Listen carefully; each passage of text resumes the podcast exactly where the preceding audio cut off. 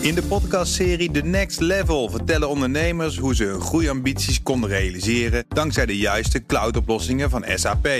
Wat waren de uitdagingen, de oplossingen en hoe ging de uiteindelijke implementatie? Benieuwd naar hun verhalen en hoe zij met behulp van SAP ook hun toekomstige ambities kunnen behalen? Luister de podcast The Next Level via de BNR-app of je favoriete podcast-app. De column van Ben van den Burg. Ik heb een longafwijking. Mijn totale longcapaciteit zit op 8,3 liter. Volgens de sportarts die het ooit testte is dat uitzonderlijk groot. Hij vertelt dat ik meer zuurstof in mijn longen krijg in vergelijking met iemand die van moeder natuur een schamele 5,2 liter meekreeg. Ik ben er geen wereldkampioen mee geworden. Het houdt me al maanden bezig. De uitspraak van het sporttribunaal CAS over de Zuid-Afrikaanse atlete Caster Semenya. Ze had een rechtszaak aangespannen tegen de Internationale Atletiek Unie, de IAAF. Caster is een hyperandrogene atleet. Ze is een vrouw met meer dan 5 nanomol testosteron per liter bloed. Van de IAF moet ze daardoor verplicht hormoontherapie ondergaan om haar testosteronspiegel te verlagen. Doet ze dat niet, dan mag ze niet deelnemen aan wedstrijden. De KAS gaf toe dat de regel van het IAF discriminatoire is. Met de uitspraak probeert de KAS, zoals ze het zelf zeggen, de integriteit van vrouwenatletiek op de middellange afstanden te bewaren. Schandalig dat de Australische Olympisch kampioen Ian Thorpe ooit onze zwemlegende Pietje van den Hogeband het vuur aan de schenen legde. Ian Thorpe heeft schoenmaat 52. Hij is geboren met zwemvliezen. Ze hadden zijn tenen moeten amputeren. Dat had pas eerlijk geweest.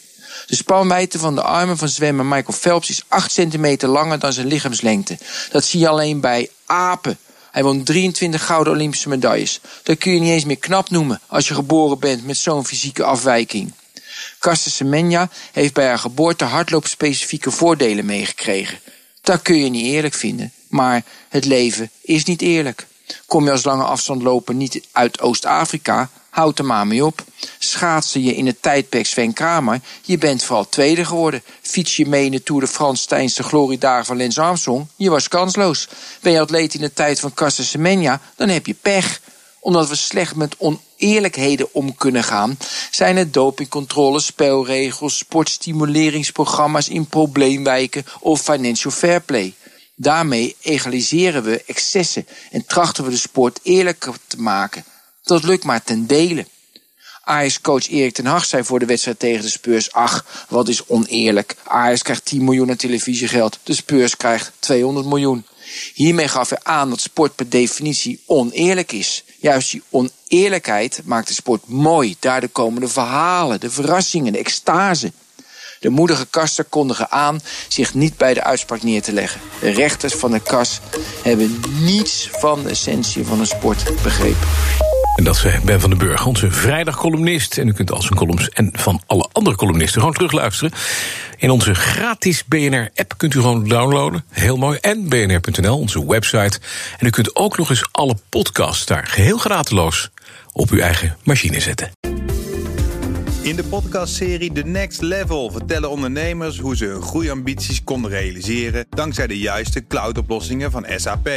Wat waren de uitdagingen, de oplossingen en hoe ging de uiteindelijke implementatie? Benieuwd naar hun verhalen en hoe zij met behulp van SAP ook hun toekomstige ambities kunnen behalen? Luister de podcast The Next Level via de BNR-app of je favoriete podcast-app.